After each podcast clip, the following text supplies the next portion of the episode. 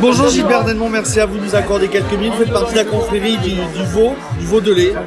En deux- Éle- Élevé sous la mer de la élevé sous Corrèze. la mer de la, de la Corrèze. C'est vraiment le veau jeune, c'est ça Oui, on a la chance d'avoir un cahier des charges, label rouge et, et une IGP qui nous permettent de mettre des barrières pour avoir un veau jeune. Parce qu'un veau, il doit avoir moins de 100 de 168 jours.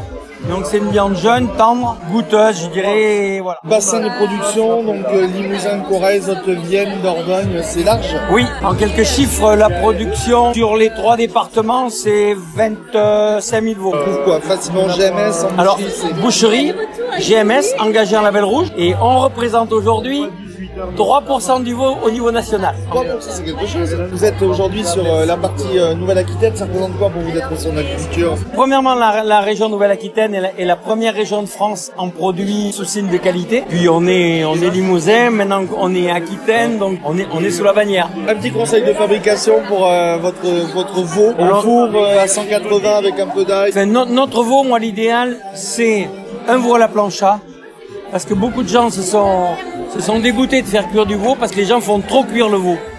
Un veau, ça se cuit aujourd'hui comme du bœuf. Rosé, Rosé. rosé Ah, saignant. vous goûterez, c'est excellent. Merci beaucoup d'avoir été mon invité.